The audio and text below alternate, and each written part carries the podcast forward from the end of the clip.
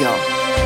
Dzień dobry Państwu. To sobota 22 lutego 2020 roku. Przed mikrofonem Marta Woźniak. My dzisiaj e, jesteśmy dość skrajnie na globie, bo najpierw jesteśmy za kołem podbiegunowym, a później trafiamy na ziemię ognistą. Jak Państwo mogą zauważyć, dość spory rozstrzał. Będziemy rozmawiać, będziemy się łączyć z Polską Stacją Polarną, ale ze mną w studio również jest e, naukowiec dr Adam Nawrot. E, natomiast na łączach będzie Joanna Perhaluk-Mandat, 42 kierowniczka, e, kierowniczka 42 wyprawy. Natomiast o godzinie 12 mam dla Państwa niespodziankę, ale to muszą Państwo do, do godziny 12 poczekać. A później porozmawiamy sobie z reporterem Damianem Nowickim o języku jagańskim. To akurat tak w sam raz na wczorajsze święto Międzynarodowego Dnia Języka Ojczystego. Serdecznie zapraszam, Marta Woźniak.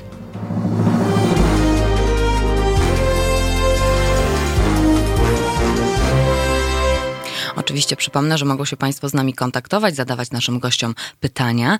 E, jak można się z nami kontaktować? Już wyjaśniam, można do nas dzwonić pod numerem telefonu 22, to jest kierunkowy do Warszawy 39 059 22. Można do nas wysłać na przykład maila teraz małpa halo.radio. I też do Państwa dyspozycji są dwa wideoczaty, transmisje na żywo na YouTubie, a także na Facebooku. Także Proszę śmiało się witać, proszę śmiało zadawać pytania, ale teraz wracamy do naszego pierwszego tematu, czyli jak się żyje na Polskiej Stacji Polarnej. Ze mną w studiu dr Adam Nawrot, witam serdecznie. Dzień dobry. Instytut Geofizyki Polskiej Akademii Nauk, a na łączach jest z nami Joanna Perhaluk-Mandat. Halo, Pani Joanno, słyszymy się? Dzień dobry, serdecznie słyszymy się.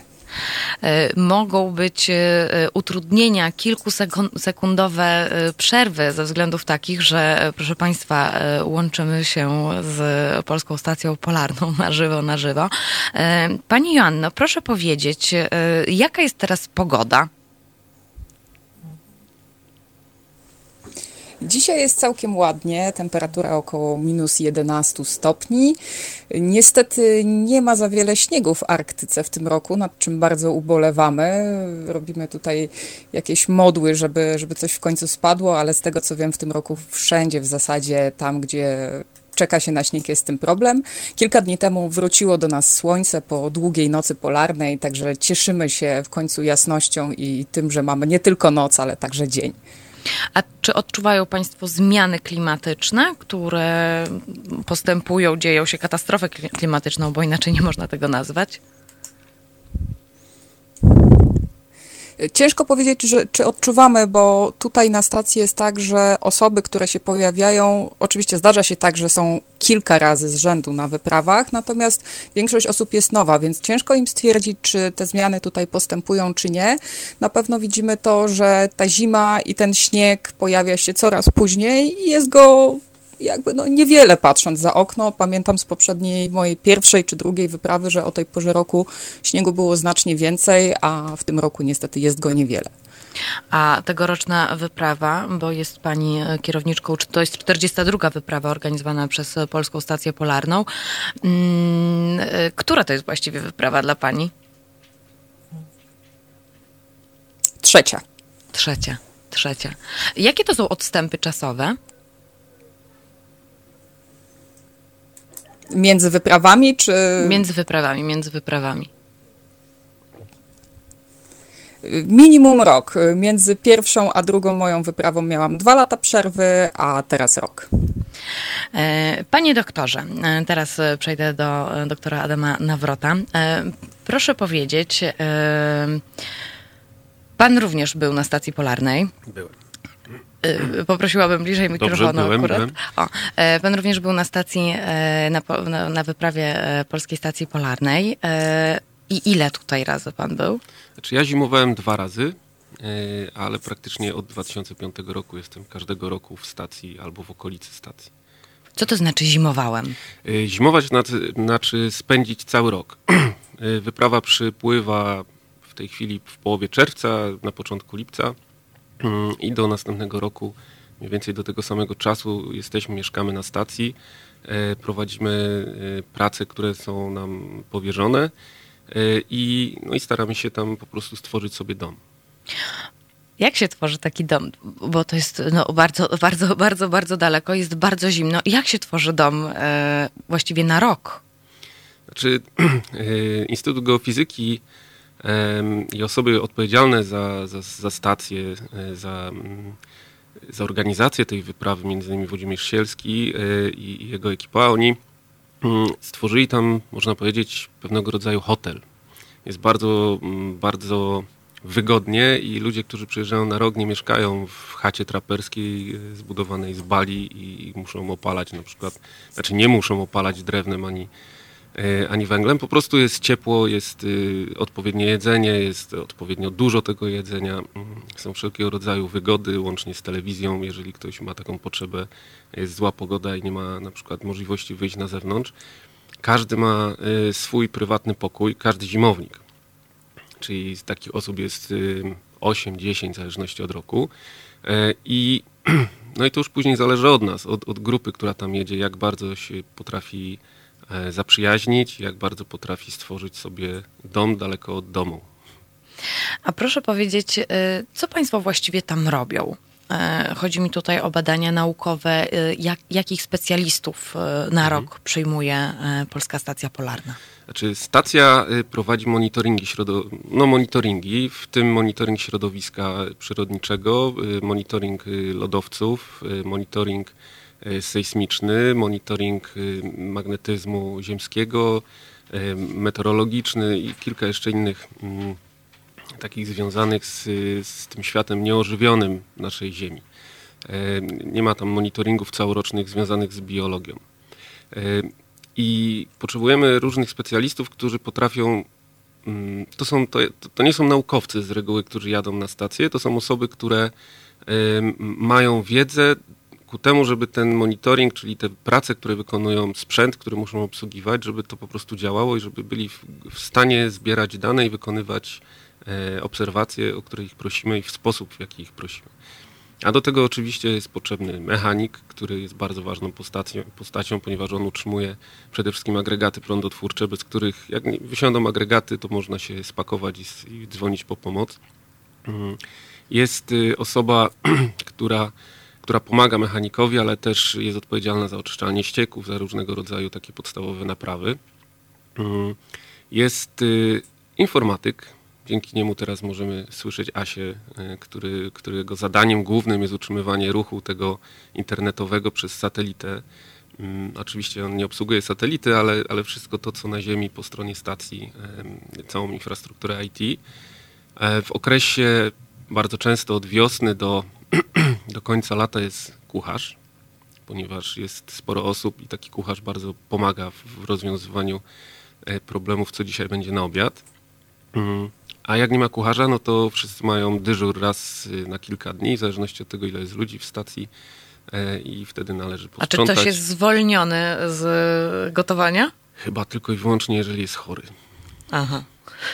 Albo mu ktoś powie, że źle gotuje, ale raczej tak się nie zdarza.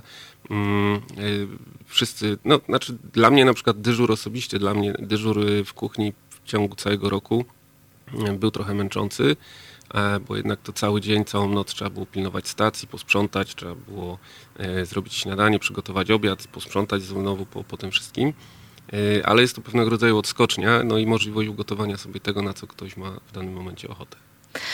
Pani Joanno, proszę mi powiedzieć, kto właściwie z Panią aktualnie przebywa na stacji? Aktualnie ze mną przebywa siedem osób, tak jak Adam już wspomniał, różne stanowiska. Jest, meteorologów jest troje. Jest y, Sebastian Szczurtek i Mateusz Mandat, jest informatyk Sławomir Mucha, mechanik Tomasz Siepierski, geofizyczka Anna Myśliwiec, konserwator Marcin Myśliwiec i taka nasza wisienka na torcie, czyli hydrochemik pochodzący z Chorwacji Darko Matecić. O proszę, o proszę. Można by powiedzieć międzynarodowe towarzystwo. A właśnie, y, bo, tak, kiedy, tak. Się, bo kiedy się ktoś. Y, bo Państwo co roku ogłaszają nabór na, y, na wyprawę. I właśnie on, rozumiem, że skoro teraz mają państwo, goszczą, goszczą, goszczą, pracuje z państwem Chorwat, to tak samo jest to dostępne, żeby w Polskiej Stacji Polarnej byli też jeżeli nie naukowcy, specjaliści e, zagraniczni, tak? To się, jak się robi takie ogłoszenie wtedy? Znaczy, do tej pory mieliśmy z mojej wiedzy, a tych, tych wypraw było, no to jest 42, ale do tej pory mieliśmy jeszcze Słowaka kilka lat temu. E, no i teraz jest Darko. No to z reguły jest tak, że ogłoszenia są w języku polskim i są skierowane no, na stronie internetowej ogólnie dostępne, ale są skierowane bardziej do obywateli polskich, a przynajmniej osób, które umieją cokolwiek mówić po polsku. Natomiast zdarza się, że ludzie z innych krajów dostają informacje albo skądś wiedzą, albo śledzą.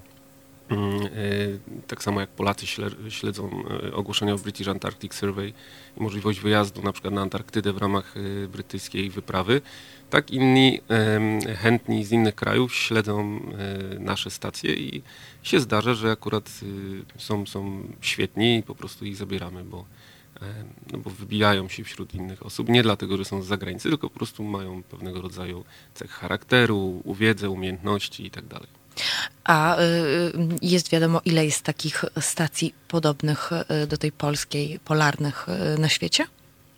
Oj, dokładnie to pani nie powiem liczby. Na samym Spitsbergenie w tej chwili, e, poza naszą polską stacją, mówimy o całorocznych. Mhm. Nie, nie, mówimy o takich sezonowych, A, gdzie okay. ktoś po prostu przyjeżdża na, na miesiąc, dwa w ciągu roku to, to, to z takich stacji, które wyglądają tak jak polska stacja polarna w Hornsundzie, nie ma praktycznie żadnej innej na Spitsbergenie. E, w mieście Longyearbyen jest y, uniwersytet i jest y, kilka e, mniejszych e, powiedzmy budynków, w których mieszczą się różnego rodzaju instytucje naukowe. Czeska, E, jest tak zwana czeska stacja, jest Norsk Polar Instytut, właśnie Uniwersytet na Svalbardzie, tak zwany UNIS.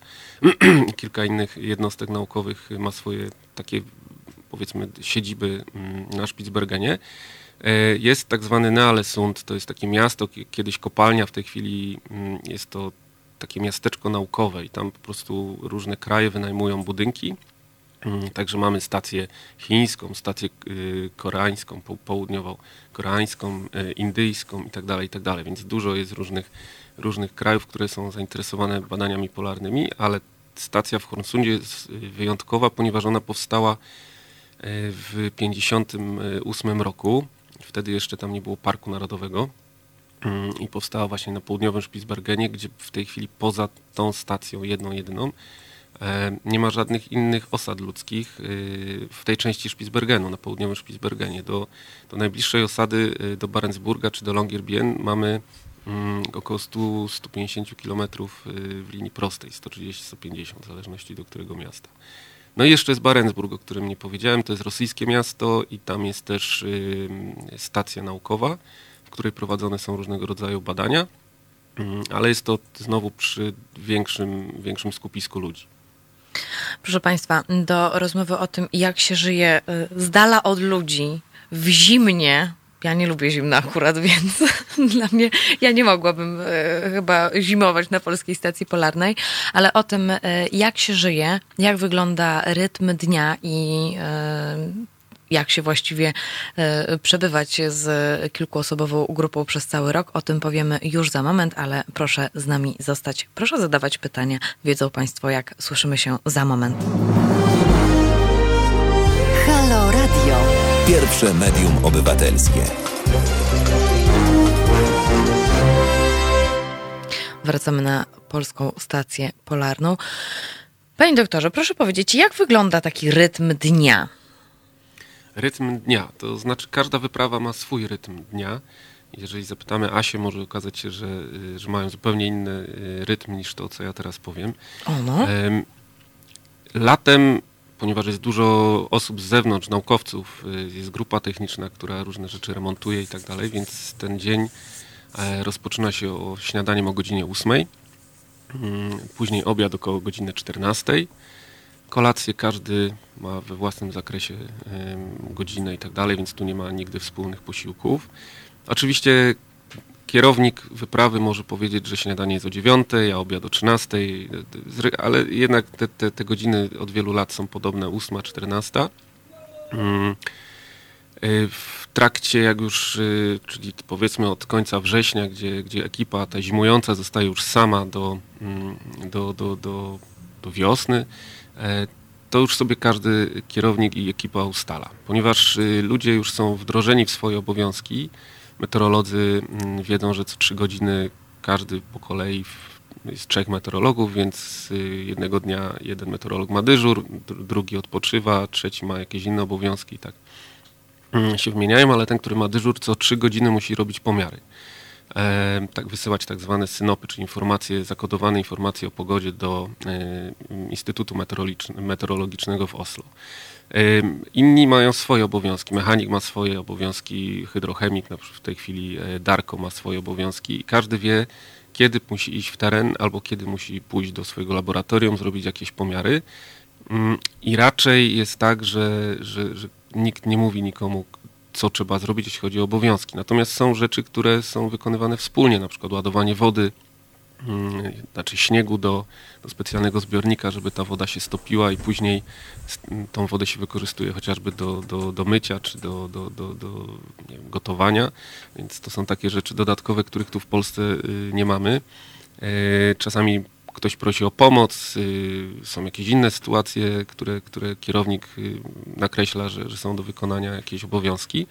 No i wtedy z reguły przy śniadaniu albo przy obiedzie jest dyskutowane, co, co należy zrobić. Także ten, ten, ten rytm, rytm dnia, on właściwie jest y, w pewnym sensie oparty o posiłki. Ale w noc polarną, jeżeli mamy złą pogodę i na przykład wieje przez dwa tygodnie i nie da się wyjść ze stacji, bo tak się też zdarza, no to wtedy podejrzewam, że, że, że na przykład nie ma śniadania, są tylko obiady. Ważne, żeby jeden, jeden posiłek był wspólny. E, pani Joanno, a proszę powiedzieć, jak, jaki Pani ustaliła właściwie rytm dnia? Czy już Państwo y, szykują się do obiadu? W zasadzie większość rzeczy, które powiedział Adam, jest zgodne z tym, co aktualnie na stacji. U nas jedyna zmiana to taka, że śniadania są o godzinie 9, a nie o godzinie 8 Niedziela jest takim dniem, kiedy nie ma śniadania, ono nie jest obowiązkowe. Polarnicy wstają, wstają bądź pojawiają się dopiero, dopiero na obiad. Natomiast reszta dokładnie wygląda tak samo. My faktycznie niedługo będziemy się szykować do tego obiadu, który jest o godzinie 14. Natomiast już od kwietnia będzie mała zmiana. Wracamy do śniadań o godzinie 8, ponieważ na początku kwietnia pojawią się pierwsi goście w stacji, tacy, którzy zostaną z nami na dłużej, to są tak zwani wiosennicy, czyli naukowcy, którzy przybywają tutaj na wiosnę skuterami śnieżnymi bądź y, dostępnym środkiem pływającym, bo, bo w zasadzie innej możliwości tutaj nie ma i zostają z nami na jakiś czas. Z tego co wiem, w połowie kwietnia pojawi się również Adam. Tak, to prawda? Tak. A po co pan tam jedzie? Tak, to jest y, pytanie y, takie złożone. To znaczy, y, mam się pojawić z grupą moich kolegów z pracy. My wszyscy jesteśmy zaangażowani w, działanie w Polskiej Stacji Polarnej w Hornsundzie. Będą osoby odpowiedzialne za logistykę i za tą stronę taką mm, organizacyjną. Mm, oni jadą przede wszystkim zobaczyć, jakby no, zrobić plany jeszcze przed zamówieniami na, e, na, na, na lato, żeby zobaczyć po prostu czego brakuje, jakie, jakie jeszcze należy wykonać um, różne prace, co, co jeszcze można by zrobić na zasadzie pańskie oko konia tuczy, tak? E, a, a ja jestem z kolei w grupie y, naukowców, którzy y, którzy zajmują się od strony merytorycznej monitoringiem y, środowiska przyrodniczego i też jedziemy zobaczyć razem z Bartkiem y, Luksem, y, który zajmuje się monitoringiem lodowców i śniegu. Jedziemy wykonać pewne prace glacjologiczne na lodowcach, które są, no my to po prostu musimy zrobić, już wymagają trochę więcej wiedzy takiej, takiej specjalistycznej, a po drugie też zobaczyć jak, jak wygląda praca w laboratorium, co, co należy poprawić, co należy jeszcze zamówić, może coś się e, uda wspólnie naprawić, tak jak Darko na przykład obsługuje chromatografy e, i czasami są jakieś problemy albo czegoś brakuje. No, takie, takie organizacyjne e, sprawy również, a nie będę ukrywał, że dodatkowo jeżeli starczy czasu i gdzieś po godzinach będziemy się starali jakieś nasze dodatkowe pomysły realizować naukowe.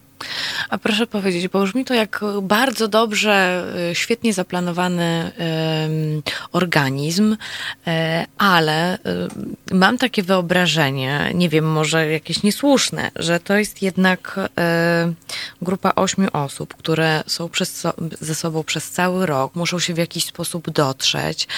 Czy, no i też przede wszystkim mm, warunki atmosferyczne e, są ciężkie, dla mnie na pewno by były. Wolę jednak, wolę jednak lato. Natomiast czy Państwo się przygotowują w jakiś sposób przed taką wyprawą? Nie wiem, mm, jakoś psychologicznie albo wytrzymałościowo? Znaczy, fizycznie? Znaczy ja mogę powiedzieć z punktu widzenia teraz tego wyjazdu, e, no to, to po prostu musimy przygotować sprzęt, przygotować każdy w jakiejś formie nie najgorszej jest. Przechodzimy badania e, przed wyjazdem. E, my akurat medycyny pracy, tak jak co dwa lata, ale mamy dość mocno rozszerzony ten, ten zakres badań związany właśnie z wykonywaniem pracy w trudnych warunkach, w, w rejonach, gdzie jest zimno, gdzie, gdzie mamy do czynienia z, z bronią palną, bo, bo tutaj mamy przecież niedźwiedzie polarne, więc wszyscy muszą tą broń mieć ze sobą. Mm, także my jesteśmy w ten sposób przygotowywani, a ekipa, która wyjeżdża na zimowanie, mm, to najlepiej jak Asia powie, jeżeli, jeżeli nas słyszy, jak oni się przygotowywali. Pani Joanna. Tak, to jest y, bardzo, bardzo szeroki zakres przygotowań. Ja po pierwszej wyprawie uświadomiłam sobie, że tak naprawdę żadne szkolenia i żadne opowieści nie są w stanie przygotować człowieka do tej wyprawy. Człowiek tak naprawdę na wyprawę jest przygotowany dopiero po pierwszej wyprawie tutaj. Natomiast Instytut Geofizyki dokłada wszelkich starań, żebyśmy byli jak najlepiej przygotowani. Oprócz y, wyposażenia w niezbędną odzież potrzebną tutaj do pracy na stacji, do pracy w terenie, bo pobyt na stacji to nie tylko zbieranie danych, monitoring, ale też wszelkie prace remontowo-budowlane, w które angażujemy się wszyscy, bo niestety nie wezwiemy sobie tutaj żadnej ekipy z zewnątrz. Jeżeli cokolwiek się zepsuje, musimy sobie radzić z tym sami, także też nie, niezbędna odzież i, i narzędzia do tego. Dodatkowo właśnie przechodzimy szereg badań medycznych, szkolenia terenowe, szkolenie terenowe w Tatrach, y, z wszelkiego poruszania się w warunkach zimowych, posługiwania się sprzętem tego typu. Y, przychodzimy także właśnie, jak Adam wspominał, szkolenie z obsługi broni palnej, szkolenia wodne. Także jest tego bardzo dużo, tak żebyśmy byli jak najlepiej przygotowani do pobytu tutaj a tutaj zdarzają się naprawdę różne nieprzewidziane sytuacje, które często potrafią nas zaskoczyć, natomiast staramy się ze wszystkim sobie radzić. To jaka była taka ostatnia sytuacja zaskakująca? Dwa dni temu na przykład zaczął przeciekać nam zbiornik na wodę. No jest to tutaj problematyczna sytuacja, ponieważ tak jak już Adam wspominał, przez większą część roku wodę pozyskujemy tutaj ze stopionego śniegu lub lodu. W związku z czym opróżnienie takiego całkiem sporego zbiornika jest dość kłopotliwe, bo no w zasadzie nie możemy tej wody wylać po prostu do zlewu, bo oczyszczalnia ścieków, którą posiadamy, może po prostu się zbuntować, w związku z czym tą wodę przepompowywaliśmy sobie do beczek, żeby też mieć jakąś wodę tutaj do, do użycia. Następnie należało wyczyścić cały zbiornik, znaleźć miejsce przecieku, zabezpieczyć i od dwóch dni sukcesywnie napełniamy ten zbiornik śniegiem, bo on też nie topi się tak raz, dwa, także trochę czasu to zajmuje, więc to jest taka sytuacja, która na przykład w ostatnich dniach nas zaskoczyła. A pana co zaskaki zaskakiwało podczas swoich wypraw? To tak jak y, Asia y, wspomniała, pierwsza wyprawa była jednym wielkim zaskoczeniem i i tu się przyznam, że w ciągu całego roku e, przeczytałem tylko jedną książkę. By się wydawać mogło, że tam jest tyle czasu, żeby tą książkę nie jedną przeczytać. Natomiast było tak dużo ciekawych rzeczy i takich nie totalnie e, innych niż tutaj w kraju jesteśmy w stanie z, spotkać i, i mieć do czynienia, że to wszystko było mm, po prostu ekscytujące. Druga wyprawa i to, że ja tam jeżdżę co roku, no to też troszeczkę mniej tych sytuacji, które mnie zaskakują jest. Natomiast w zeszłym roku e, latem, co prawda nie w stacji, ale po drugiej stronie fiordu na Palfioden, tam jest taka chata traperska, e, o godzinie 8 rano po, po ciężkim rozładunku chcieliśmy się wyspać. E, cały dzień transportowaliśmy rzeczy z jednej strony fiordu na drugą, to jest około 11 kilometrów łodzią w różnych warunkach.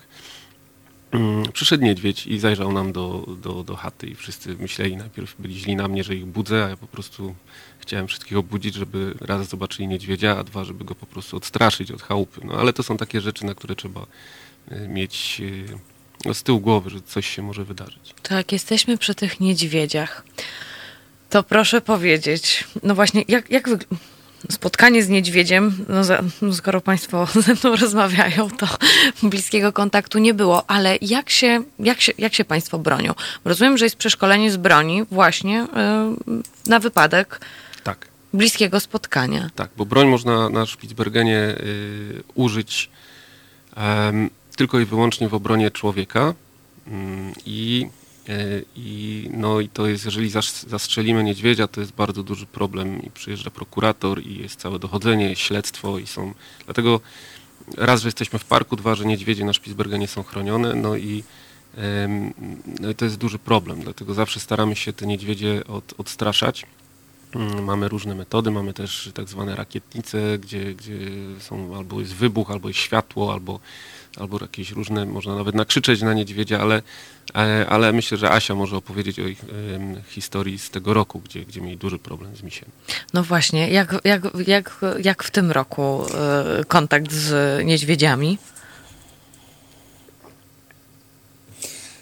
W tym roku niedźwiedzi jest dosyć sporo wokół stacji. Prawdopodobnie jest to związane z dużą ilością lodu wokół Svalbardu, że, że te niedźwiedzie się tutaj pojawiają. Zwykle jest tak, że, że one faktycznie boją się wszelkiego hałasu, więc y, perswazja słowna jak najbardziej często, często działa na niedźwiedzia i, i, nie, ma, nie ma większego problemu. Niedźwiedzie są dosyć ciekawskie, także one też tutaj podchodzą pod tą stację często, e, często zaciekawione tym, co dzieje się tutaj dookoła, natomiast faktycznie e, pod koniec roku mieliśmy dosyć duży problem z niedźwiedziem, który pojawiał się kilka razy z rzędu. My go odstraszaliśmy zgodnie ze wszystkimi procedurami tutaj, jakie, jakie mamy na stacji.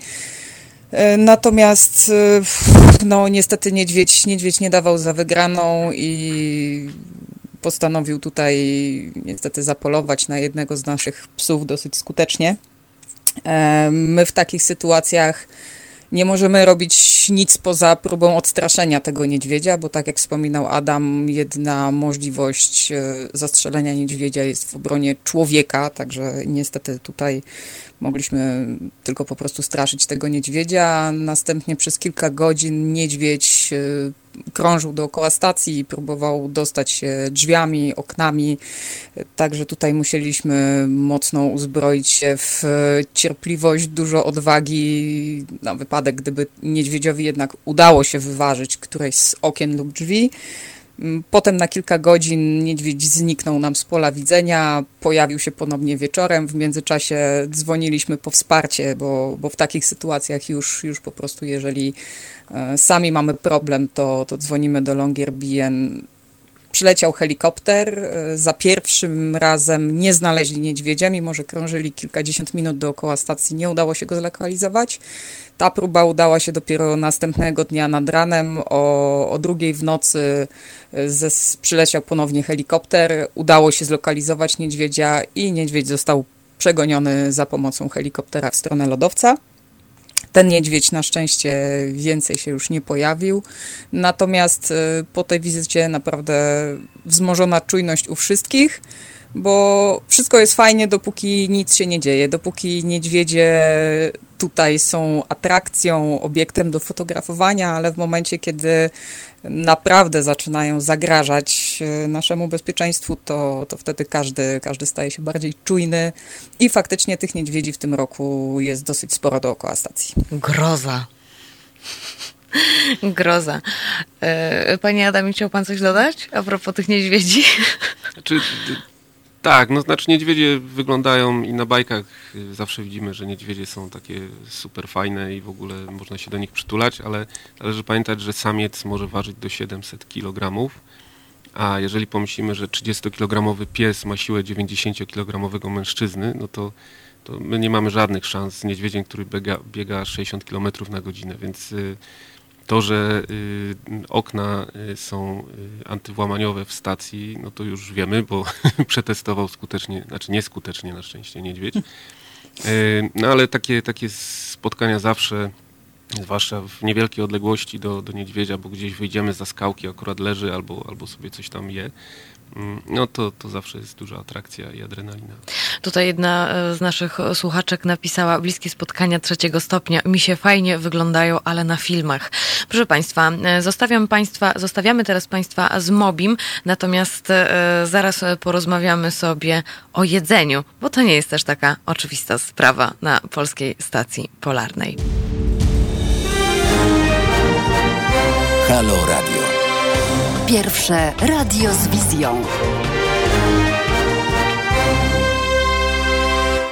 Teraz w przerwie rozmawialiśmy o niedźwiedziach polarnych i proszę Państwa, groza, zakapiory chodzące, mimo że pięknie wyglądają, to jednak wzbudzają, powinny wzbudzać strach. E, ale niedźwiedzie polarne i cała e, fauna na bok, bo teraz flora. Kiedyś Ilona Wiśniewska, e, reporterka, e, którą mogą Państwo znać, jeżeli Państwo lubią e, zimne regiony świata, bo Ilona Wiśniewska właśnie o takich terenach pisze. W tekście Ilony Wiśniewskiej w magazynie świątecznym Gazety Wyborczej kiedyś, dawno, dawno temu pojawił się taki list. To był list doktora Adama.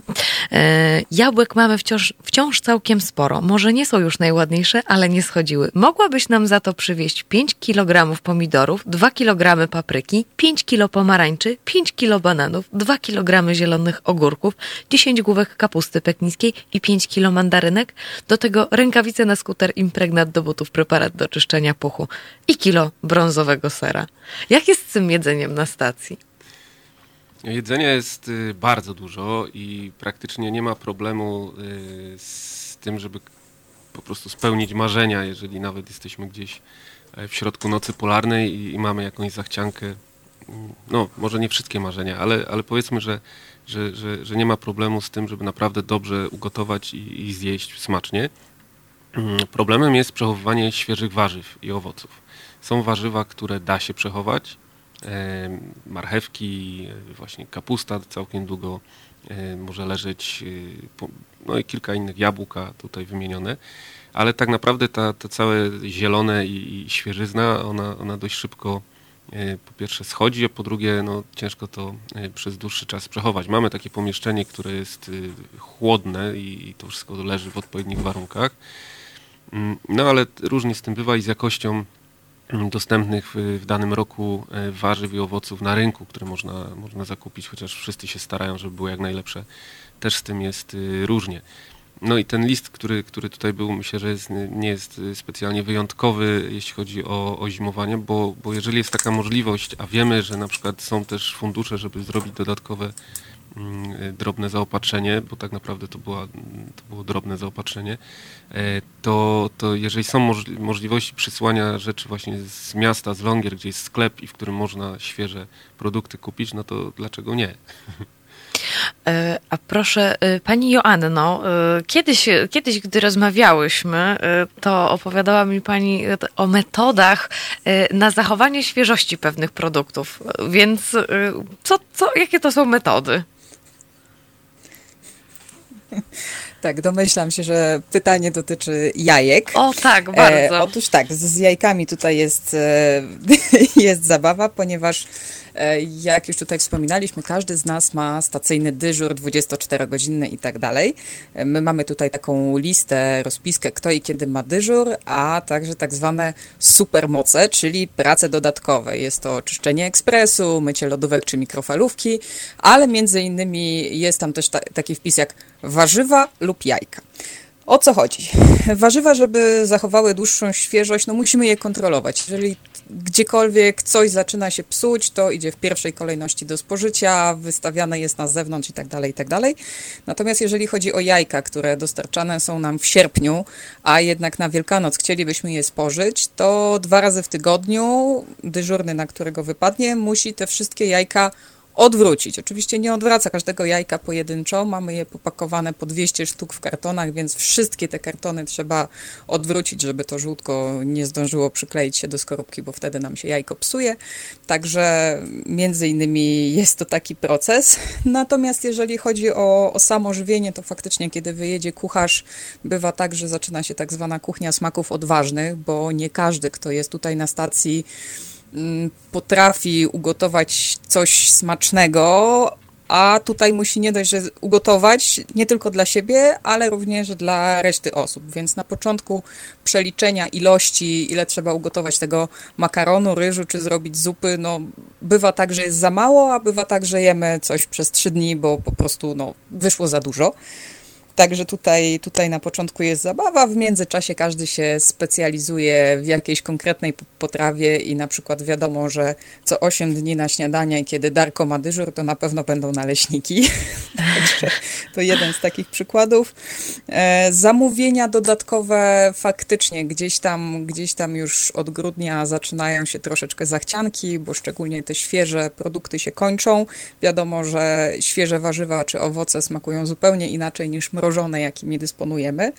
Do dyspozycji tutaj mamy naprawdę sporo rzeczy, tak jak Adam wspominał, jeżeli tylko ktoś ma chęć, to można coś naprawdę smacznego przygotować i różnorodnego. W tym roku mamy taki problem, że mamy dwie takie naprawdę duże zamrażarki w hali, które osiągają zwykle temperaturę minus 26, minus 30 stopni. Jedna z tych zamrażarek y, zepsuła się. Zepsuła się w grudniu i no, troszeczkę zaczęła być to groźna sytuacja, bo stwierdziliśmy, że chyba wrócimy do starych czasów, będziemy po prostu do środka wrzucać lód, żeby te produkty przetrwały. Na szczęście pogoda sprzyja, od grudnia cały czas są dosyć bardzo niskie temperatury, w związku z czym w samym pomieszczeniu, gdzie stoją te zamrażarki, również jest ujemna temperatura, także po prostu zepsuta zamrażarka stoi z otwartymi drzwiami i na szczęście wszystko to jeszcze się trzyma. A proszę powiedzieć, jak wyglądają właśnie dostawy jedzenia co ile one właściwie są? Dostawy e, dwa razy w roku. Takie, mówimy o dużych dostawach, takich, takich dużych. to jest kilka, e, to, to, to są dwa, e, dwa razy w roku rejsy statku z Polski do, do, do Horsundu, gdzie, gdzie tu po prostu jedzenie jest spakowane w Polsce i wyjeżdża i to, to, to jest najpierw czerwiec, koniec czerwca i to jest jedzenie przewidziane na lato, a drugi rejs, który jest pod koniec y, sierpnia, właściwie bardziej we wrześniu, mm, to jest jedzenie, które jest przywożone już dla grupy zimującej. A jak wyglądają na przykład takie, nie wiem, Boże Narodzenie właśnie, albo Wielkanoc, jakieś y, uroczystości, bo wiem, że Państwo mieli aż dwie, no, z tego co mi wiadomo, mieli Państwo aż e, dwie uroczystości, jakby to nazwać, e, e, radosno, radosno weselne. Jak, jak wtedy wygląda przygotowanie jedzenia? Czy robią Państwo coś wyjątkowego, czy coś na przykład przechowują Państwo, że to na święta, powiedzmy sobie, czy znaczy, y, to, to zanim Asia opowie o, o, swojej historii, to tylko powiem, że no to jedzenie w pewnym momencie się kończy. Jeżeli e, nagle jest szał na parówki, to te parówki w końcu się muszą skończyć, no bo ich nie ma, nie wiem, no, jakiejś nieograniczonej ilości. Tak samo z, e, chociażby z majonezem, czy z jakimiś innymi produktami, które są, ale, ale schodzą. Więc jeżeli na przykład majonez się kończy, no to należy e, albo pomyśleć, jak go zrobić samemu, albo na przykład gdzieś schować kilka słoików, no bo będą święta na jakieś sałatki i tak dalej. Takie tak zwane widmo głodu się pojawia, chociaż tam nie jest tak, że ktoś będzie głodny, tylko że nie ma tych produktów, na które akurat y, kilka osób ma, ma ochotę, czy jakieś owoce w puszkach i tak dalej. Także to jest czasami bardziej przewidywanie do przodu y, i to przede wszystkim kierownika lub osób, które były też wcześniej na zimowaniach, bo oni wiedzą mniej więcej, co może się przydać a co nie. A jeśli chodzi o dodatkowe y, jakieś y, organizacje imprez dodatkowych, y, no to pojawia się na przykład ksiądz mm, dwa razy, trzy razy do roku. To jest pastor, który zaprasza księdza i, i, i, tak w Norwegii jest taka tradycja, że po prostu obywatele w Norwegii mają e, mieć dostęp do posługi kapłańskiej, no a że my jesteśmy na terytorium zarządzanym przez Norwegię, no to, to, to ten powiedzmy ksiądz razem z pastorem przylatuje i, i to jest jedna możliwość, że, że, mamy dodatkowo osoby na stacji, one też czasem rozładowują napięcia, a dwa, że, że, że no, to jest dodatkowy na przykład obiad, który należy wykonać i tak dalej. A tu myślę, że Asia może opowiedzieć o innej historii. Pani Joanno? Tak, jeżeli chodzi o historię żywienia i wszelkich przygotowywanych potraw, chowanie tutaj pewnych produktów, no to myślę, że każda wyprawa tutaj e, ma swoją historię. U nas w tym roku największe branie mają brokuły i drzem wiśniowy. Drzem wiśniowy niestety już się skończył, także Adam, jak będziecie jechać, to każdy po słoiczku do walizki, bardzo prosimy. Skończył się również budyń waniliowy i niedługo skończą się brokuły, także w tym roku takie jest wzięcie. Na pewno każda wyprawa je inaczej. Jednym, tak jak Adam mówił, skończy się ser, innym majonez, innym jeszcze coś innego i każda wyprawa jest inna, jeżeli chodzi o, o żywienie. Natomiast plusem jest właśnie ten drugi statek, sierpniowy czy wrześniowy, zależy jak, jak to wychodzi w danym roku, bo przez te dwa miesiące, trzy możemy już zaobserwować, co je grupa, co, czego schodzi najwięcej, czego trzeba zamówić więcej, żeby wystarczyło do końca roku, bo trzeba tutaj to też tak przewidzieć, że to nie tylko jest nasza grupa zimująca, te 8 czy 10 osób, ale także są to osoby, które przyjadą na wiosnę, bo tak jak wspominałam, już w kwietniu mamy pierwszych gości i w zasadzie do momentu przypłynięcia statku, czyli gdzieś tam do połowy czerwca, kiedy przypłynie nowa wyprawa, na stacji cały czas są goście. Jest nawet taki moment, że w zasadzie nie ma wolnych pokoi, bo będzie tyle gości i trzeba to zamówienie tak przewidzieć, żeby kucharz, który przyjedzie na wiosnę, też miał z czego ugotować te wszystkie posiłki. Ale co to znaczy Natomiast dokładnie jeżeli chodzi goście? o wydarzenia dodatkowe, goście, czy mhm. mam tutaj na myśli gości, którzy raz, że przylatują helikopterem, a także gości jako wiosenników, czyli naukowców, którzy przyjadą do nas na wiosnę i zostaną z nami na tydzień, dwa, czasem trzy. To różnie bywa. Y wydarzenia dodatkowe jeszcze? to tak na koniec? tak, wydarze, wydarzenia dodatkowe to, to na pewno właśnie wizyty pastora, księdza, tak jak tutaj Adam wspomniał, jest to co roku przynajmniej dwukrotnie, zawsze przed Bożym Narodzeniem i gdzieś na wiosnę, przed Wielkanocą. U nas dokładnie helikopter, jeżeli tylko pogoda na to pozwoli, bo to też jest kolejny czynnik, będzie 3 marca, także już za kilka dni. W zamówieniu na pewno będą pomidory, banany, sałata, kiwi, widziałam tam jakieś też zachcianki na awokado, także, także to na pewno będzie zamówione. I jest to w zasadzie taka pierwsza szansa od grudnia, żeby przyszła do nas poczta, bo można do nas wysłać y, list, kartkę, paczkę i tak dalej, y, co znajomi i rodziny bardzo chętnie czynią. To wszystko leży sobie na poczcie w Longyearbyen i stamtąd jest zabierane przez kogoś, kto leci helikopterem, bądź kogoś znajomego, kto mieszka w Longyearbyen, dostarczane na lotnisko i przylatuje do nas poczta, także już niedługo pierwsze spotkanie z pocztą i z innymi ludźmi. Mamy jeszcze pytanie od naszego słuchacza. Gregory pyta, czy da się zrezygnować z tych wizyt, wizyt duszpasterskich? Czy da się zrezygnować? To, mm, to jest pewnego rodzaju tradycja i oczywiście jeżeli ktoś na stacji... Nie chce brać udziału w takiej wizycie, no to nikt go do tego nie zmusza. Natomiast jest to zawsze e, przy okazji razem z pastorem przylatuje ksiądz, e, od wielu lat jest to ksiądz Marek, który, który mieszka w Tromso i tam prowadzi mm, polskie duszpasterstwo. Mm.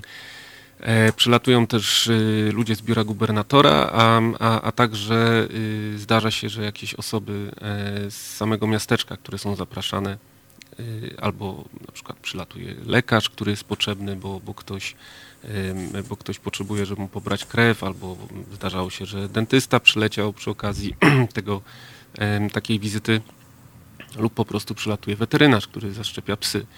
Natomiast jest to, tak jak już mówię, jest to tradycja, ale to jest y, również pewnego rodzaju obowiązek, który jest, y, spoczywa na państwie norweskim i z którego się wywiązują.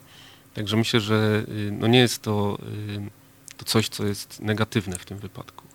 bo rozumiem, że tutaj słuchacz chyba stwierdził, że to można by się tego pozbyć, ale jest to fajny moment, mm, fajny moment w życiu zimowników, gdzie, gdzie przylatuje przylatują ludzie, jest coś nowego, jest trochę taka odskocznia od dnia codziennego, od tego, że cały czas widzimy, rozmawiamy przez 24 godziny, przez y, ileś miesięcy z tymi samymi ludźmi, y, więc nowe tematy, można się pośmiać, można coś komuś pokazać, można poznać y, fajnych, fajnych ludzi.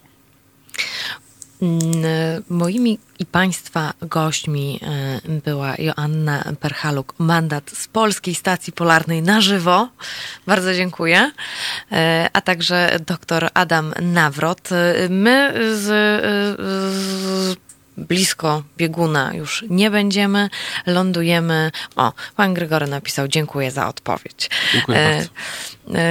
My lądujemy natomiast teraz na południe, południe, południe i jeszcze raz południe, proszę Państwa, bo lądujemy na ziemi ognistej, ale o tym już za moment. Jestem z Państwem do godziny 13, także proszę z nami zostać. A jeżeli uważają Państwo, że komuś mogłaby się spodobać ta pierwsza nasza część audycji, to e, podcast będzie na pewno dostępny e, jutro bądź w poniedziałek, e, ale mogą Państwo też podesłać na przykład transmisję na żywo na YouTube bo to będzie w, w ramach filmu, więc proszę wysyłać e, śmiało e, historię z polskiej stacji polarnej. Jeszcze raz ba bardzo Państwu dziękuję. Dziękuję bardzo. E, dziękuję. I słyszymy się już za moment po Chrisie Ri.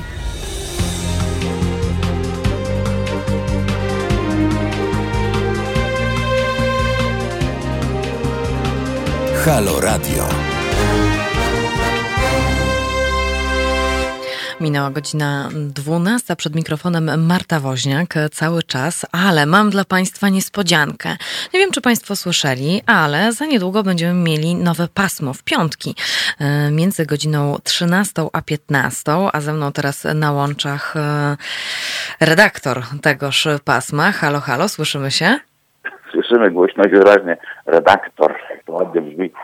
No redaktor, a nie jesteś redaktorem? Proszę Państwa, Marek Czyż, witam serdecznie. Dzień dobry, witam. E, redaktor, e, redaktor, czyż e, mój kolega redakcyjny właściwie okazuje się, że już teraz z dwóch miejsc, ale no, o tym... w czasie bardzo nawet. No tak, w odległym czasie. To znaczy, ty w Radiu Studenckim Egida byłeś yy, o wiele, o wiele wcześniej niż ja. Akurat. To prawda, ale też się mogę ucieszyć wiedzą o tym, że to kolejne pokolenie z znakomitości sitka z tego radia wyszło Twojej osobie. To miłe, naprawdę. Bardzo się cieszę, bardzo się cieszę, bo jeszcze nie mieliśmy okazji się poznać. Natomiast e, jeżeli Państwo Marka Czyża nie znają, to przypomnę, że e, znany jako redaktor naczelny Silesia24 portalu, czy gospodarz wielu programów e, w super stacji. Natomiast również zasili nasze halo radiowe szeregi. I kiedy dokładnie będziesz miał audycję? A to będzie bardzo fajna pora, bo to będzie 13 dzień marca, piątek. Ale ja utrzymuję, że 13, marc, 13 piątek to jest zawsze lepszy dzień niż 16 poniedziałek, więc nie przywiązuję się szczególnie do tej magii liczby. A powiedz mi, o czym, o czym będziesz miał swoje pasmo? Nie mam pojęcia, o czym ono będzie, bo ja widzę, że, że w ogóle całe Halo Radio to jest taka trochę freestyle'owa formuła i bardzo mi się podoba ale jeżeli mogę mówić o tym, że z jakąkolwiek dziedziną czy obszarem życia się zaprzyjaźniłem trochę, e, niekoniecznie, że znam się na tym, ale że się trochę zaprzyjaźniłem, to to jest polityka, więc mam nadzieję te dwie godziny Państwu pozawracać głowę. E, raczej dialogiem z Wami i rozmową z Wami o tym, jak, jak Wy opisujecie to, co się w polskiej polityce dzieje, a że to jest nieprawdopodobnie dynamiczny i momentami zabawny obszar, no to wiele sobie obiecuję po takich e, nawet wczesno popołudniowych, piątkowych spotkaniach. Marku, bardzo Ci dziękuję. Z, państwo z kolei z Markiem słyszą się już 13 marca o godzinie 13, więc czekamy na Ciebie, Marku. Nie mogę się doczekać. Proszę mi wierzyć. To dziękuję Ci jeszcze raz za telefon i za przywitanie się z halosłuchaczami. Natomiast e, ja teraz już e, wracam e, na planetę Ziemię, a właściwie na Ziemię ognistą. I jestem w studio. Goszczę, moim gościem i Państwa gościem jest Damian Nowicki. Kiedyś chciał być wodzirejem na weselach, wylądował w korporacji, ale po godzinach reporterzy, tak bym to nazwała, i jedziemy z Damianem Nowickim na koniec świata. Cześć Damian. Dzień dobry, dzień dobry Państwu. Cześć Marta. E, Damian, powiedz mi, e, co to jest ten koniec świata? E, z perspektywy geograficznej czy administracyjnej? A proszę cię bardzo, z jakiej chcesz? Z perspektywy geograficznej to Ziemia Ognista jest najniżej wysuniętym rejonem na południe na świecie, który jest podzielony na strefę chilijską i argentyńską. Mm, argentyńska jest od y, wschodu, a chilijska od zachodu. No i, i tak naprawdę to jest archipelag. To nie jest bezpośrednio połączony y, z kontynentem e, teren. Mm, główna wyspa nazywa się Tierra del Fuego, a dookoła jest 17 takich małych biegów na mapie rozstrzelonych wokół. No i tak, tak to pokrótce wygląda. Ale Chile i Argentyna się kłócą, kto ma, kto ma, kto, kto jest właściwie właścicielem końca świata.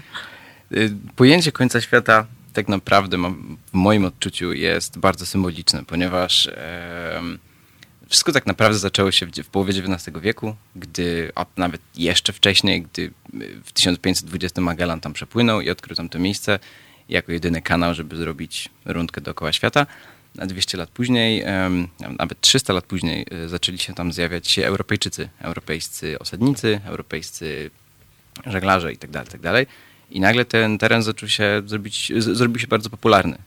I wtedy właśnie, dokładnie w 1881, Argentyna i Chile dogadały się, gdzie idzie ta granica, co jest po lewej, co jest po prawej, co jest chilijskie, co jest argentyńskie. No i, i kiedy już to zostało ustanowione, to zaczęły się zaczęły się dziać rzeczy. Um, no i czym jest, czym jest ten koniec świata? Tak, bo Argentyna mówi, że ma ostatni, ostat, ostatnie miasto, a Chile hmm. mówią, że ech, tam ich miasto. Mamy tutaj taką wioseczkę i tam, tak? Dobrze mówię? E, tak. Więc y, to jest taki, tak naprawdę dla mnie to jest taki żarcik, że jest kłótnia, kłótnia o koniec świata, ponieważ um, najniżej wysunięte miasto na świecie to jest argentyńska Ushuaia, która jest jednocześnie stolicą całego regionu. Ale z geograficznego punktu widzenia to najniżej wysunięte miasto na świecie, znaczy miasto, 50 kilometrów w dół jest inne miasto, chilijskie już miasto, Puerto Williams, i tutaj na temat tego, czy to jest miasto, czy nie, to są, do dzisiaj są debaty, ponieważ w latach 50. to, znaczy to jest baza wojskowa. W 1953 chilijskie wojsko założyło tam bazę, a żołnierze, którzy tam stacjonowali, dostali pozwolenie, żeby sprowadzić tam rodziny. I nagle z bazy, z bazy wojskowej rozrosło się do, do, do, właśnie do rozmiarów miasta i mieszka tam około 2000 osób. Ale jakby jeszcze głębiej poszukać, to można iść jeszcze troszeczkę dalej, um, i znajduje się um, Puerto Toro, czyli y, wieś rybacka, która ma y, zawrotną liczbę 35 mieszkańców. I jest taki żarcik, y, że jak wszyscy pójdą łowić, to nikogo nie ma w mieście, no bo dosłownie nie ma. No i teraz pytanie, gdzie jest ten koniec świata? Z administracyjnego punktu widzenia, z geograficznego, czy bardziej symbolicznego? No i te kłótnie, kłótnie tak naprawdę dotyczą e, e, strefy marketingu, bo każdy chce, sobie e, przywłaszczyć ten termin e, fin del mundo, czyli koniec świata. No.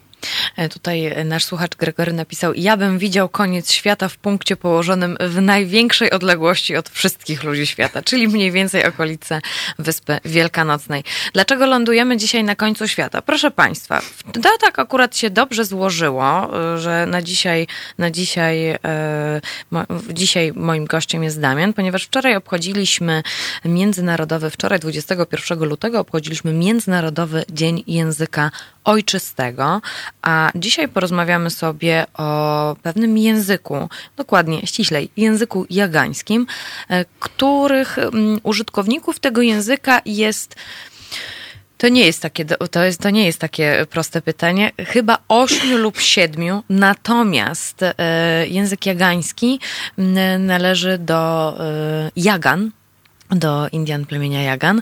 E, I e, proszę Państwa, na świecie została ostatniej czystej krwi Jaganka. E, Ponieważ Damian się z nią spotkał, to chciałam właśnie, żeby opowiedział też Państwu o swoim spotkaniu, a także o języku jagańskim i o Jaganach. E, No i niestety, jak e, osadnicy e, ich traktowali, i to są przerażające, przerażające rzeczy. Natomiast o tym wszystkim już za moment. Taki tutaj Państwu wstęp zrobiłam. Jeżeli mają Państwo jakieś pytanie, jeżeli Państwo chcą się podzielić jakąś informacją, albo na przykład cieszyć się, że Marek Czyż zasili haloradiowe szeregi, proszę dawać koniecznie znać. Można do nas dzwonić 22 kierunkowy do Warszawy. 39 059 22. Można wysyłać maila teraz małpahalo.radio albo można komentować e, na dwóch naszych transmisjach na żywo. Jedna jest na YouTubie, druga jest na Facebooku. E, A ja powoli Państwa też będę witała. Witam Pana Marka. O, Złotego widzę też również Mac Wyspę, e, także witam panów serdecznie i proszę dawać znać, że państwo są po tej drugiej stronie. My słyszymy się już za moment po Laocze.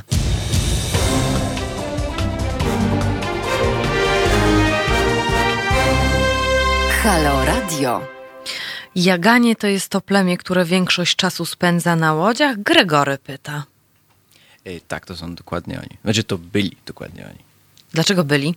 No bo niestety już e, nie żyją. Ojej, ale to zabrzmiało. No, niestety. Ale jest Kristina. Ale zanim, e, zanim e, przejdziemy do Jagan i co to dokładnie, mm, kim są dokładnie Jaga, kim są dokładnie Jaganie, o języku bym chciała porozmawiać. Proszę Państwa, język jagański, mam takie poczucie, że język jagański miał takie swoje, no nie wiem, pięć minut w mm, popkulturze, powiedzmy sobie, jak się pojawił, a pojawił, pojawiło się jedno słowo z języka jagańskiego i ja teraz y, spróbuję je powiedzieć. Y, Ono brzmi tak. Mamichla pina tapaj. Mamichla pina tapaj. O, tak powiem. To teraz powiesz tak już trzy razy bardzo szybko. Mami chlapina pataj, mami chlapina pataj, mami chlapina pataj. Co to jest mami chlapina? Poczekaj, nie. Mami chlapina tapaj. Mhm. Co to znaczy? Mamy chlapina tapaj to jest najbardziej zwięzłe słowo na świecie. Em, oznacza to wspólne uczucie między dwojgiem ludzi, którzy bardzo chcą zacząć jakąś wspólną romantyczną relację, ale niestety żadne z nich nie ma tego kurażu, żeby, żeby, żeby je zacząć. No i tak się na siebie patrzą, jest ten, ten, ten dziwny, elektryzujący myk w powietrzu. No i w 1994 roku Księga Rekordów Guinnessa postanowiła, że jest to najbardziej zwięzłe y, y, słowo na świecie. A powiedz mi, e, ten jagański to właśnie ilu jest użytkowników języka jagańskiego? No i tutaj kwestia jest bardzo otwarta. No Już niekoniecznie sporna, ale na pewno otwarta, ponieważ y, użytkowniczką języka tak naprawdę jest, jest Krystyna, jest Kristina, ponieważ y, ona, ona to jest jej maci- macierzysty język, ojczysty język. Ona mm, nauczyła się języka hiszpańskiego dopiero w wieku 9 lat i przez pierwsze 9 lat życia z rodzicami, z dziadkami i w ogóle z rodziną posługiwała się głównie y, przy pomocy, znaczy jedynie przy, przy jedynie jagańskim. Mm, No, a wszystko, co jest teraz, czyli ludzie, którzy znają ten język w jakimś stopniu, no to jest właśnie ta umiejętność nabyta. Mm, Taką naj, najbardziej wiarygodną granicą jest e, takie bardzo poetyckie zdanie, że, że, że jedni posługują się tym językiem w jakimś mniejszym większym stopniu, a jedynie Krystyna, Krystyna, Krystyna y, myśli, czuje w tym języku. I to jest rzeczywiście tak, że mm, są. Mm, istnieją, y, y, y, y, jest chęć, żeby uratować ten język. Kilkoro amerykańskich naukowców starało się nawet zrobić cyfrowy, cyfrowy słownik. Mm, Sama Kristina razem z wnuczką pracują nad napisaniem zwykłego papierowego słownika. A tak naprawdę pierwszy, pierwszy słownik języka jagańskiego y, powstał już y, w 1800 y, chyba, no, w drugiej połowie XIX wieku i, i, i zawiera ponad 30 tysięcy słów. Um, Ach, czyli można by było jeszcze go w jakiś sposób ocalić. Tak, tylko teraz właśnie pytanie, w jakim stopniu będzie to język, a w jakim stopniu żywy język, który ewoluuje, który się rozwija, który wchodzi w relacje z innymi e, językami, a w jakim stopniu będzie to po prostu jakiś, nie wiem, twór, czy twór podtrzymywany sztucznie respiratorem przy życiu. Nie chcę tutaj zaczynać żadnych walk ani, ani, ani e, e, kontrowersji językoznawczych, ponieważ być może jestem w błędzie ale takiego żywego użytkownika tego języka jest tylko jeden, jest jeden użytkownik, jest nim właśnie Christina Calderon. Kim jest Krystyna Calderon? Christina Calderon. Spotkałeś się z nią. No, miałem przyjemność. E, Christina Calderon e, w niepawem w maju skończy 92 lata. Jest to ostatnia czystej krwi e, Jaganka, czyli rdzenna mieszkanka mm, ziemi ognistej. E, urodzona we wsi Robalo, aktualnie zamieszkuje wieś Ukika, e, oddalona, wieś, która jest oddalona dokładnie o kilometr od tego wcześniej wspomnianego Puerto Williams. Em, Razem z, in, z innymi potomkami Jagan założyli taką małą współ, współ, wspólnotę, która ma, jest, tam jest kilkanaście rodzin, czyli powiedzmy około 80 do 100 osób. No i oni sobie tam sobie funkcjonują, tam sobie żyją i starają się utrzymać swoją kul- kulturę swoich przodków przy życiu. W swoim tekście, który publikowałeś w Tygodniku Powszechnym, e, właśnie o Krystynie Calderon, o ostatniej czystej krwi Jagance, mm, można odnieść takie wrażenie, że e, ona jako e, młoda dziewczyna stwierdziła, że absolutnie w nosie ma tradycję, nie chce tej kultury, nie, podoba, nie podoba im się to, co Jaganie robią i Jaga, jak Jaganie żyją. To zaraz o tym powiemy, jak Jaganie żyli. Mm, W związku z tym właśnie teraz jest między innymi zagrożenie języka i kultury. Może to tam jakoś przetrwać, ale e, tak jak tutaj słusznie e, ktoś zauważa, e, Mako zauważa, niestety będzie to martwy język, jak na przykład aramejski. Natomiast e, chciałabym, żebyś e, opowiedział, dlaczego ona była taka wściekła na, na Jagan. No że się postanowiła, wiesz, bo mam takie wrażenie, że ona postanowiła wyprzeć się swoich korzeni. no, niestety życie Jagan e, w takim no, najbardziej tradycyjnym wymiarze, no, to nie była rurka z kremem. A już tak, no, tak już całkowicie na serio, bo w sumie nie powinienem z tego żartować. Em, Jaganie to byli zbieracze. To byli zbieracze, to byli łowcy, a do tego um, noma, nomadowie, nomadzi, nomadowie, em, którzy poruszali się głównie tymi właśnie y, y, y, członkami, tymi, tymi łodziami. Y, z, ym, głównie poruszali się w, w obrębie mm, kanału Beagle, y, w, w, w właśnie na ziemi ognistej i zwyczajnie żywili się tym, co tam znaleźli. Mm, Do 1832 nie było w ogóle, poza Magallanem, y, nie mieli żadnego kontaktu z Europejczykami, czy w ogóle z kimkolwiek innym ze świata. I ich życie polegało na tym, że chodzili bez ciuchów, e, byli ich, ich termika ciała, ich cała praktycznie e, e, e, genetyka była zupełnie dostosowana pod bardzo surowe realia mm, ziemi ognistej, która, trzeba to podkreślić, jest przecież terenem już równikowym, no i tam zupełnie jest inna, inna odczuwalność, inna, inna temperatura, inna, inne powietrze i tak dalej, tak dalej. Um, no i praktycznie do lat trz- 30.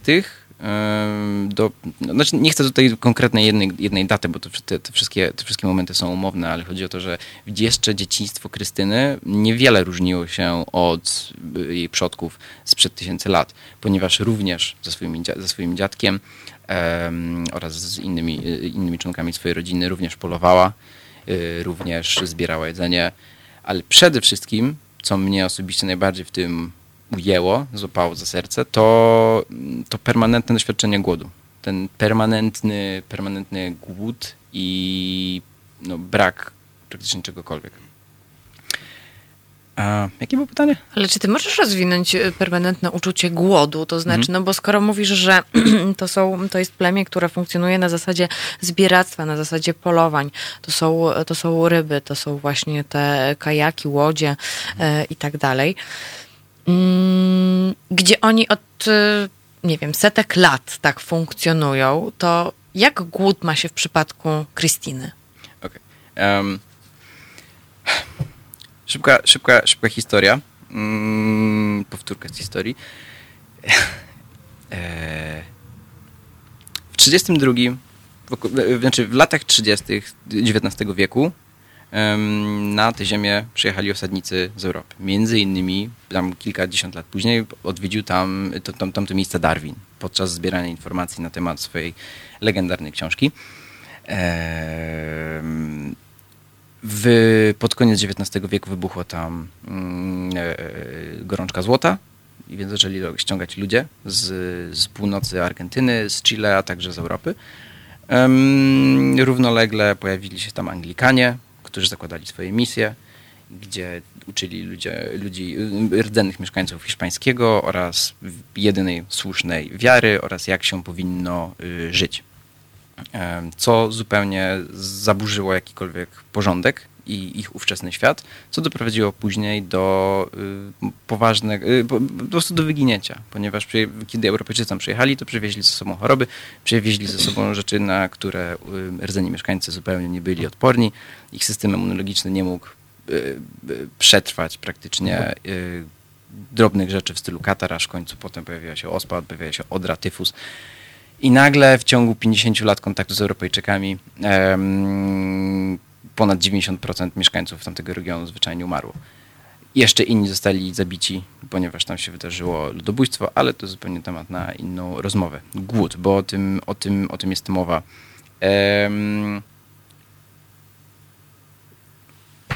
Jaganie pracowali gdzie tylko mogli. Przy, przy, przy obróbce drewna, przy wydobywaniu złota, kiedy jeszcze było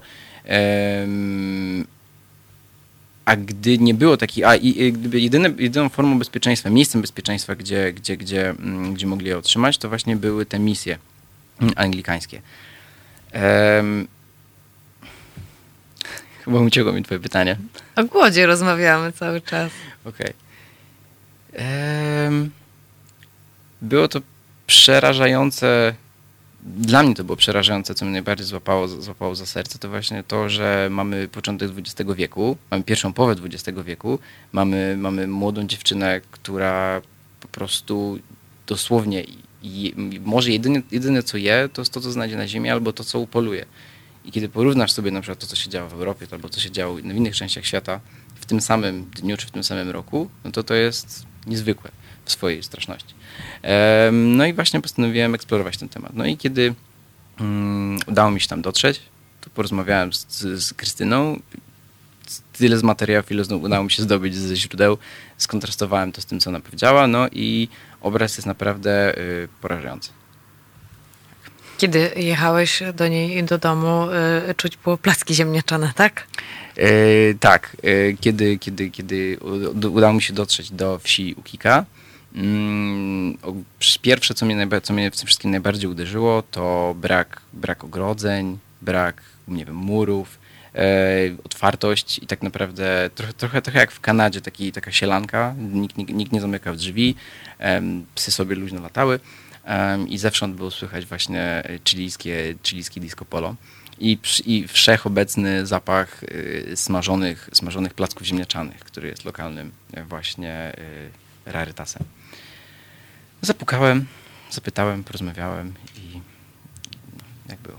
No i jak, jak wrażenia? No posłuchaj, no rozmawiałeś z ostatniej czystej krwi Jaganką. To się, to, to, to się, no nie jest takie, wiesz. Um, najbardziej, um, dobra, to może, to może inaczej kiedy wpiszesz teraz, kiedy wgooglujesz Jagan, Jaganów albo rdzennych mieszkańców Ziemi Ognistej, to pierwsze zdjęcia, jakie ci wyskoczą, to bardzo egzotyczne i bardzo kolorowe um, obrazy y, Jaganów, którzy odprawiają swoje rytuały. Um, ludzi, którzy celebrują swoją kulturę. Um, a potem, jak sobie zaczynamy, zaczniemy o tym czytać i wyskoczy nam Christina Calderon, to dowiemy się między innymi jej medale, jej odznaczenia, że jest żywym, żywym skarbem, że rząd Chile umieścił ją na liście kobiet, które w ogóle stworzyły e, kulturę, kulturę chilijską. Jak gdyby jej, jej życie jest pokazane wyłącznie z perspektywy superlatywów już, już ostatnich, ostatnich lat, mm, gdzie jest szczęśliwa, gdzie ma dom, gdzie mieszka ze swoim synem i jest wszystko fajnie. Ale wchodząc głębiej w jej życiorys, um, okazuje się, że praktycznie większość jej życia to była, to była walka o przetrwanie. I zewsząd, z każdej, z każdej strony mm, zawsze pojawiają się jakieś kolejne, kolejne obostrzenia, kolejne, kolejne przeciwności losu, które ona musiała pokonać. Na przykład? Na przykład to, że w latach 40. Mm, Chile dokonało y, wielkiego odkrycia, jakim była ropa. I właśnie ziemia ognista okazała się fantastycznym złożem ropy. I do lat 60. większość ropy, którą, którą wydobywało Chile, pochodziła właśnie z, z tej ziemi ognistej. Pech chciał, że najfajniejsze, najbogatsze złoża ropy znajdowały się na rejonach, które zamieszkiwali Jaganie od tysięcy lat. No więc niestety no, przyszedł rząd i powiedział, że nie możecie tu więcej mieszkać i przegnał ich na inną stronę. E, na inną stronę kanału, czy na inne, na inne wyspy. No i taka wieczna tułaczka e, była praktycznie fundamentem jej codziennego życia.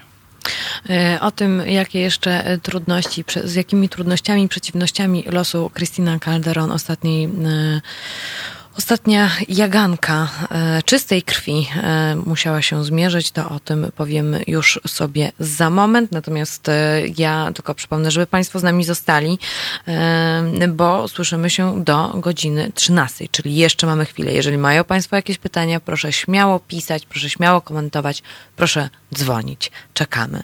A teraz, a teraz dla Państwa Thievery Corporation. Halo Radio. Gadamy i trochę gramy.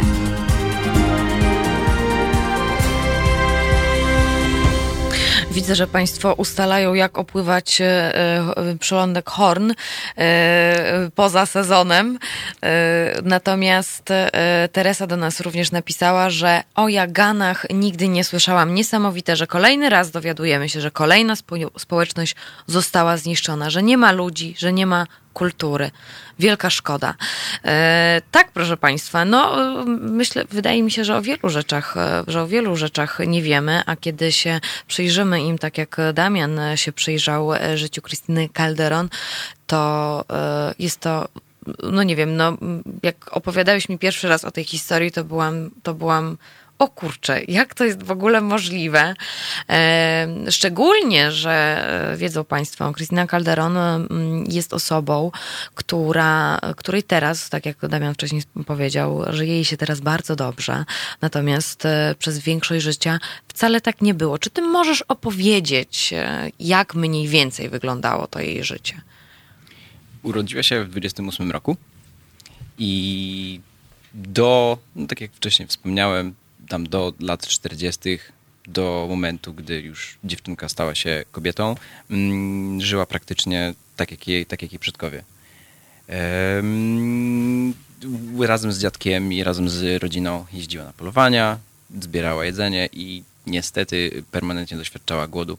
Do, do takich, dochodziło do takich sytuacji, gdy na przykład y, ani nigdzie we wsi, ani we wsi obok nie było żadnego jedzenia, nie była w stanie go złowić, nie była w stanie go zdobyć, to y, zdobywała na przykład, i chodziła do lasu i na przykład jadła takie specyficzne grzyby, które rosły na drzewach, co, co jest w sumie niezwykłe i ciekawe. Potem, gdy administracyjnie ziemia ognista zaczęła się mm, mm, mm, y, gdy na ziemi ognista zaczęły się pojawiać kolejni ludzie, zaczęły się pojawiać kolejne instytucje,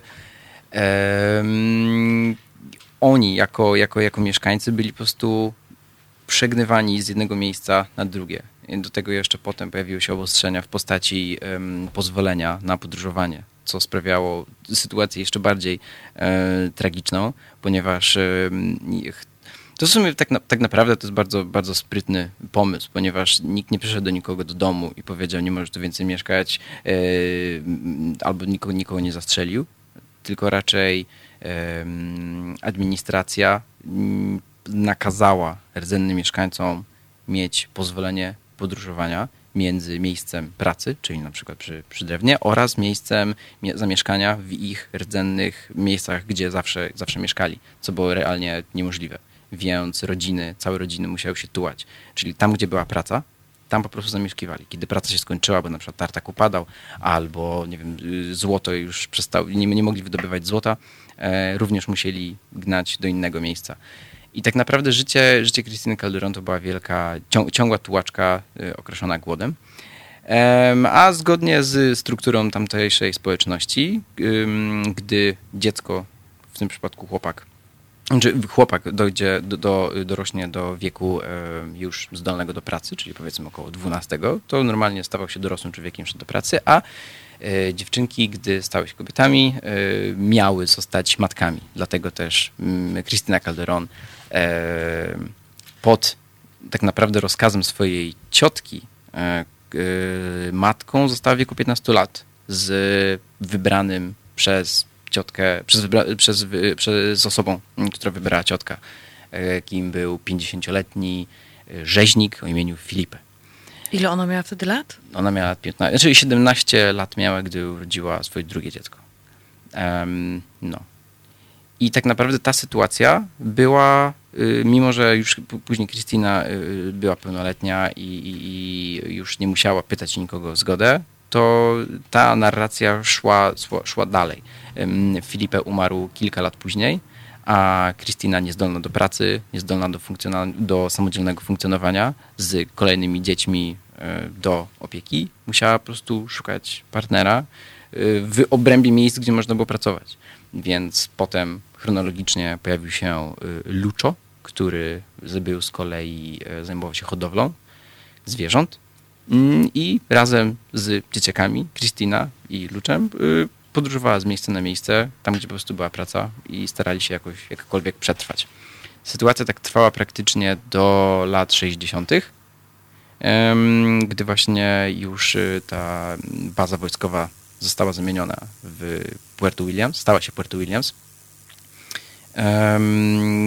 I historia, historia, jest troszeczkę szersza, ponieważ y, to już był czas, gdy zaczęły się pojawiać pierwsze szkoły i ponieważ y, żołnierze ściągnęli do tego Puerto Williams swoje rodziny razem z dziećmi, trzeba było ustanowić jakąś szkołę, więc sporo mieszkańców rdzennych też zapragnęło wysyłać swoje dzieci do szkoły. E, Mieli na to pozwolenie? No właśnie nie do końca. I Krystyna z racji swojego y, poważnego charakteru i uporu, przyjechała do Puerto Williams i powiedziała, że, że nie ma opcji, on nie wyjedzie, bo, bo nie, bo, bo, no bo chce, żeby jej dzieci miały edukację i nie pozwoli. I tak wpłynęła na głównodowodzącego Puerto Williams, znaczy całej bazy, że powiedział, dobrze, zgadzam się, żebyś tutaj została, ale nie możesz być w obrębie bazy. Więc wybierz sobie miejsce, gdzie chcesz zamieszkać.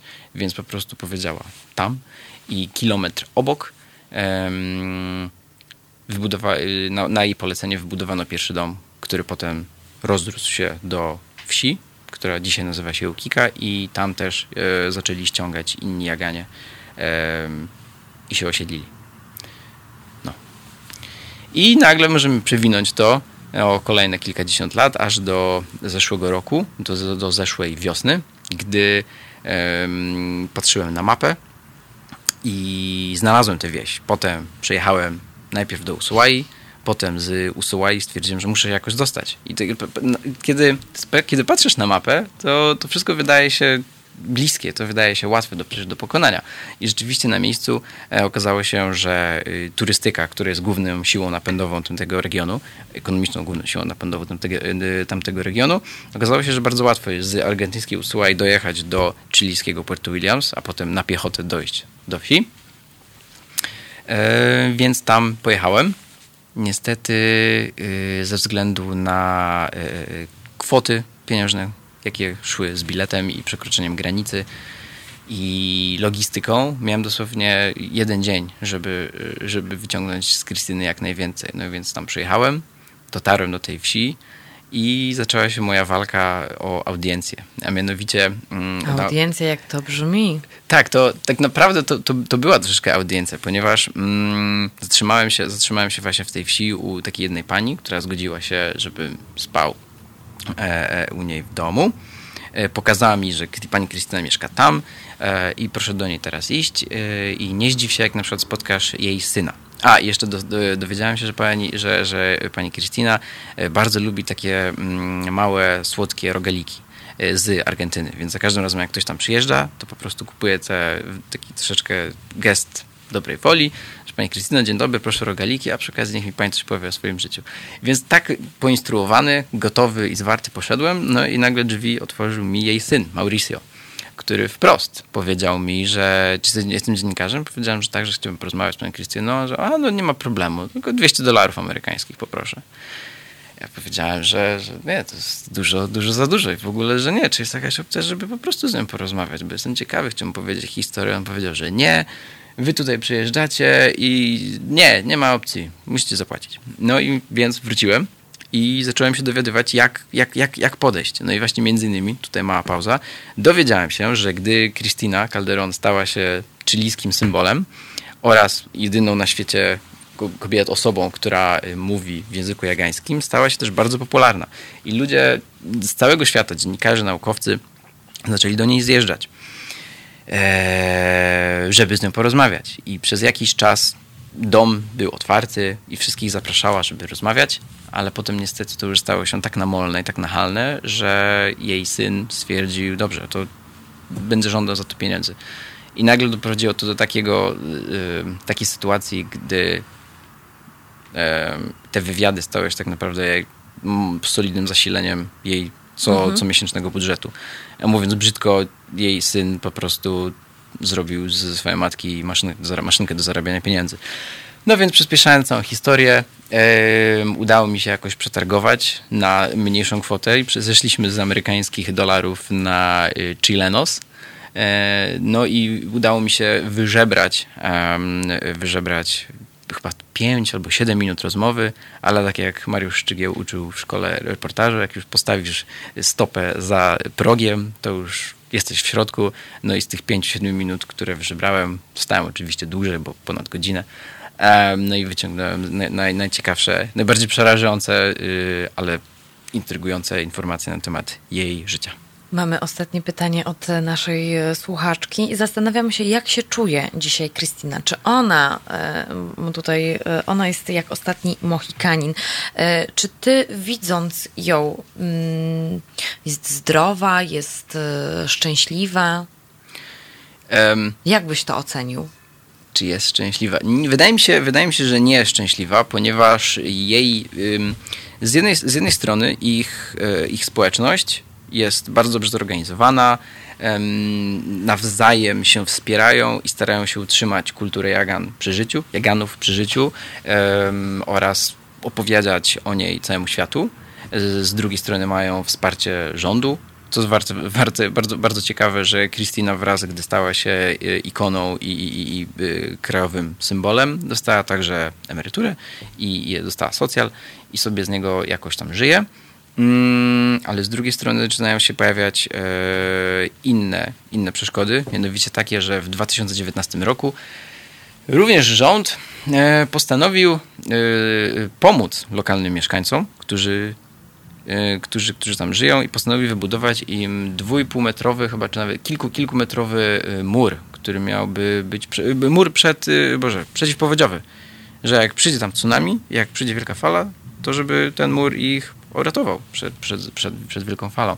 No i wyobraź sobie, że żyjesz, żyjesz sobie w miejscu twoich dziadów, pradziadów i wychodzisz przed dom i oglądasz tę nieskończoność, jak wielkie e, e tysięczne e, e, lodowce kończą się w oceanie i myślisz sobie, że koniec świata, koniec świata i przyzwyczajona jesteś całe swoje życie do tego widoku i nagle ktoś ci buduje kilkumetrowy mur, który ma ci w teorii pomóc, a tak naprawdę czyni twoje życie no, smutnym i szarym i, i nieciekawym.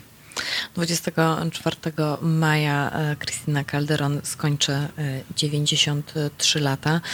E, proszę Państwa, jeżeli są Państwo ciekawi, jak dokładnie wyglądało życie Krystyny, to ja Państwa będę odsyłała tutaj teraz do tekstu Damiana Nowickiego w Tygodniku Powszechnym. Natomiast, proszę Państwa, to już jest koniec. My słyszymy się z Państwem, ja słyszę się z Państwem już za tydzień. Moim Państwem gościem był Damian Nowicki. Bardzo dziękuję. E, realizował nas Kajetan Strzelczyk. E, Natomiast chciałam jeszcze Państwu powiedzieć, że jeżeli chcą Państwo pamiętać i nie zapomnieć o tym, że słyszymy się zawsze w sobotę między godziną 11 a 13, to w naszej aplikacji na smartfony e, Halo Radiowej jest opcja e, wejścia w ramówkę i zaprogramowania sobie w e, Google Kalendarzu. E, No i to tyle. Do usłyszenia. Marta Woźniak.